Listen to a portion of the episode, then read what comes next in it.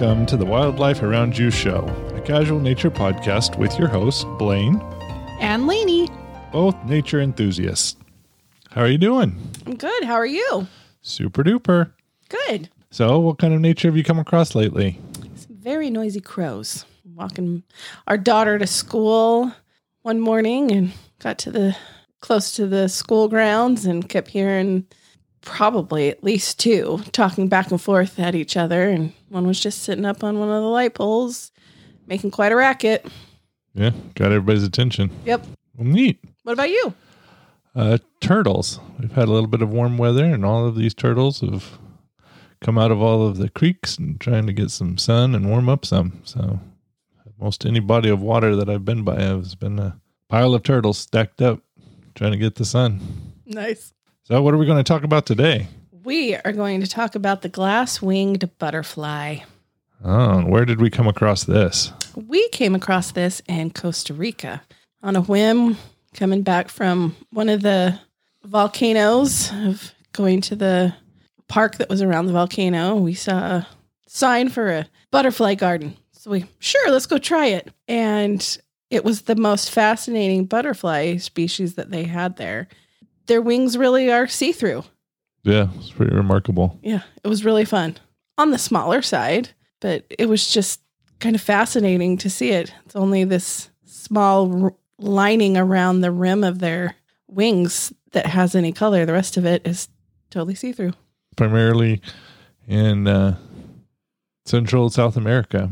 But the way you can identify it is by its transparent wings, like we said. But around the wings, there's a dark brown border that usually has a little bit of red or orange to it. And their bodies are dark brown. They're a little over an inch in length. So, again, pretty small, uh, about the size of like a uh, the coin that's a quarter and they have a wingspan when they spread it out to be about two inches. So the wings are an inch, and when you double it, that's how you get two, two and a half inches.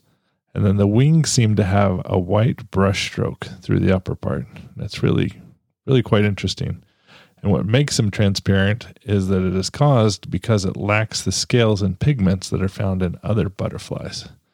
So it's unique in, in and of that by itself. It's one of the reasons why nature is just so fascinating to me. There's so many different varieties. Just when you think, oh, you know, I've seen this, it's fine. And then you find something else new that's just unexpected. Yeah. So where can we come across this butterfly? Um, most of the time, the concentration is in central and northern regions of South America, but sightings have been as far north as Texas and as far south as Chile. So that's a pretty big span. The glasswing thrives in tropical conditions um, in the rainforests, rainforests in Central and South American countries, and they can be spotted pretty much year round. like butterflies, they'll lay their other butterflies, they'll lay their eggs on plants. This particular butterfly prefers to lay its eggs on one of the nightshades, and that serves as a food source for the later stages as the eggs hatch and the caterpillars feed. The caterpillars themselves have green bodies with bright purple and red stripes, which I think would be fascinating to see. Yeah, especially with how clear and little color is on the butterfly.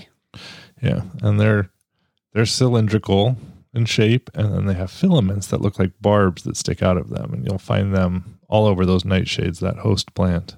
They can be really hard to spot. One, they're transparent wings, but even as caterpillars, they can be hard to spot.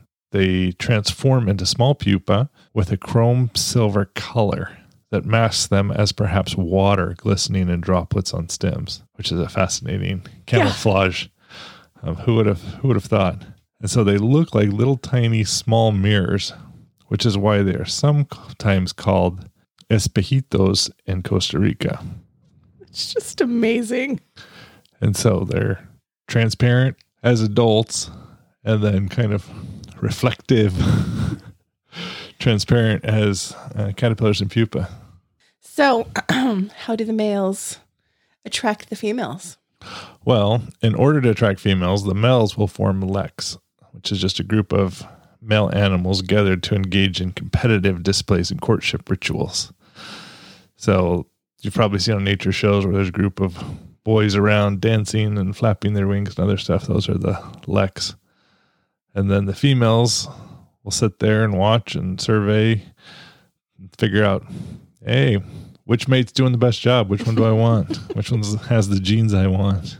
And they'll find these kind of in the shaded areas of the rainforest as they competitively display themselves. I don't know if they've got much to do besides, hey, look at me. I'm partly transparent, but look at the rest of me. see, see what you like. See what I can do.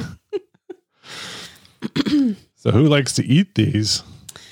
Well, as most butterflies, birds are the most common predator. Um, both the caterpillars and the adult butterflies are toxic due to what they eat, which is interesting. They utilize their transparency to hide from predators, especially while in flight, versus camouflage or mimicry, which is a lot more common with butterflies um, and moths. Yeah, you think of other butterflies and uh, they'll look like allies or snakes or things like that. But this one just can't see me. I'm invisible. Yeah, it's pretty sweet. And benefit of eating that nightshade makes them poisonous. which is interesting that it makes them poisonous, but it provides so much nutrition and it's their food source for the caterpillar. So the caterpillars will feed on the nightshades, which makes them poisonous to deter birds from eating them. And then adult butterflies will feed mainly on the nectar of the flowers of lantana, which includes 150 different species of perennial flowering plants. I didn't know there were that many. So lots of lantana around. What are some of the fun facts about glass-winged butterflies? so, um, while its wings appear delicate and that they could break easily, the butterfly is actually pretty sturdy and carry up to 40 times its own weight, which is just amazing. Yeah, I think that's more than a laden swallow. coconut. Uh, the glasswing butterfly is also migratory, and so it can travel up to 12 miles per day at speeds of 8 miles per hour. That's faster than we can move. That's a long ways for the size of it. uh huh. Going That's- 12 miles an inch at a time. They are a hardy, sturdy little insect. Yeah, so if you ever get the chance, if you're in the areas of Central South America, you see something transparent, you're like, what is that flying around? Chances are good it's a glass winged butterfly. Snap a picture of it and share it with us. You can always follow us on Instagram at a Porter Explorer. We hope you enjoyed this episode and learned something new about wildlife that may be around you.